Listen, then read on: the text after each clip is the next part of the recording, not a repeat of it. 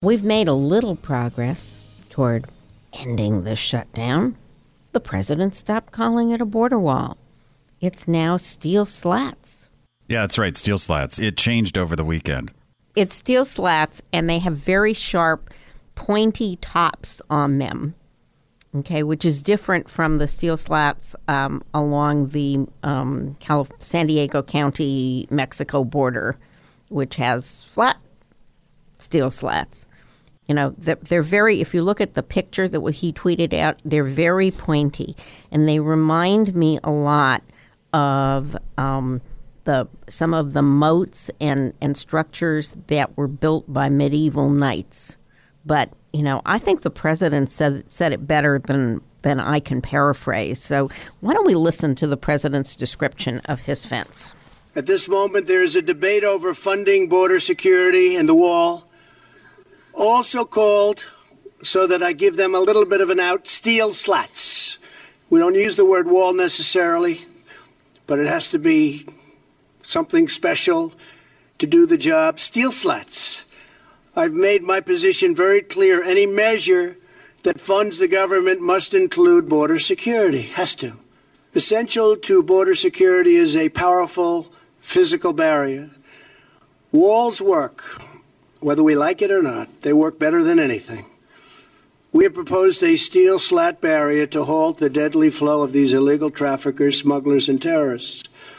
Every day that we deprive our border patrol and ICE officers the resources they need, we put many innocent lives in harm's way. I think what you just heard there is a pivot. It's no longer going to be the wall anymore. Now it's border security. Border security. And steel slats steel slats. Yeah, well, but that was before the Ann Coulter Rush Limbaugh tirade. Oh wait, is he back to the wall now? Is it no more steel slats? Oh no, we we can refer to them as steel slats, but notice the sharp pointy tops of those steel slats. Steel slats. The fact is, I don't care if it's concrete or steel.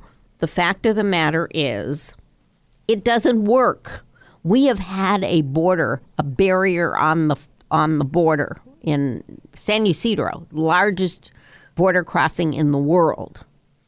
Okay, we have a steel slat fence along the uh, California Mexico border, and we have fencing in areas in Arizona as well.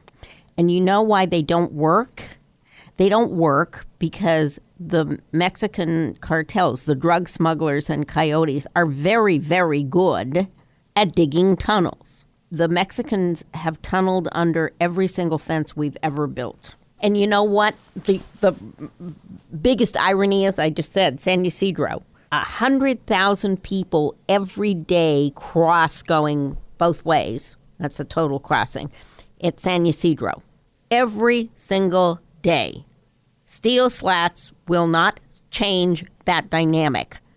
Better detection and sensing equipment in the hands of Border Patrol agents for about one tenth of the expense of the slats will have a significant deterrent and an actual um, uh, uh, stopping of the smuggling of narcotics through our legal border ports. So, why is this even an argument?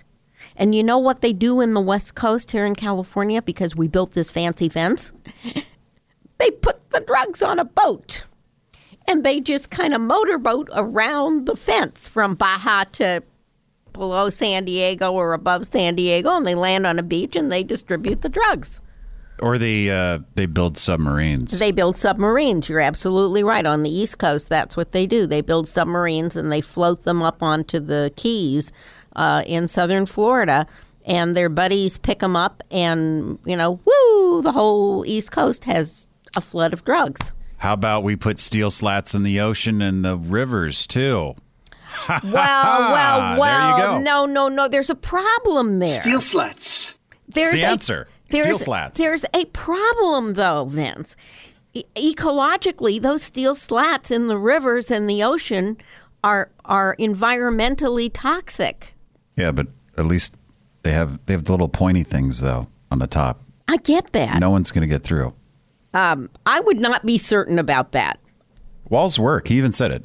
Well, Walls work. Hit right there. all right. So he, tell he, me. he said he said he talked to um, uh, Netanyahu, and Netanyahu says he's got a ninety nine percent uh, efficiency rate with a, with using walls. I don't know how what's that what what the, hell- what the heck that's based on, but walls work. It works in Israel. Sure, there are terrorists lobbing uh, rockets over the walls, but at least they aren't physically going over the walls. No, they're going under the walls. They constantly have problems with tunnels underneath the wall on the Gaza Strip. Now the Israelis are trying to dig um, a hundred feet down and put concrete um, a hundred feet down to see if they can stop the tunneling under the under the wall. Netanyahu's actual statement this week on the combination of walls in Syria was, "Well, he's the president of the United States. He can do what he wants." You know what else could go a hundred feet into the ground? What? Steel slats. Yeah, but At a fraction of the cost, you could go 100 miles down with steel slats. Well, you'd have to go 100 miles down because that's the only that would be the uh, about the depth where they would stop trying to tunnel underneath. Okay?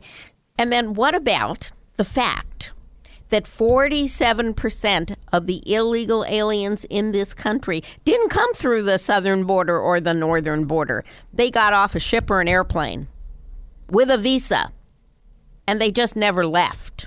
Ask me how steel slats are going to eradicate, el- eliminate that problem. The border security of the 21st century requires a smart use of technology, not a brute force solution that will not work.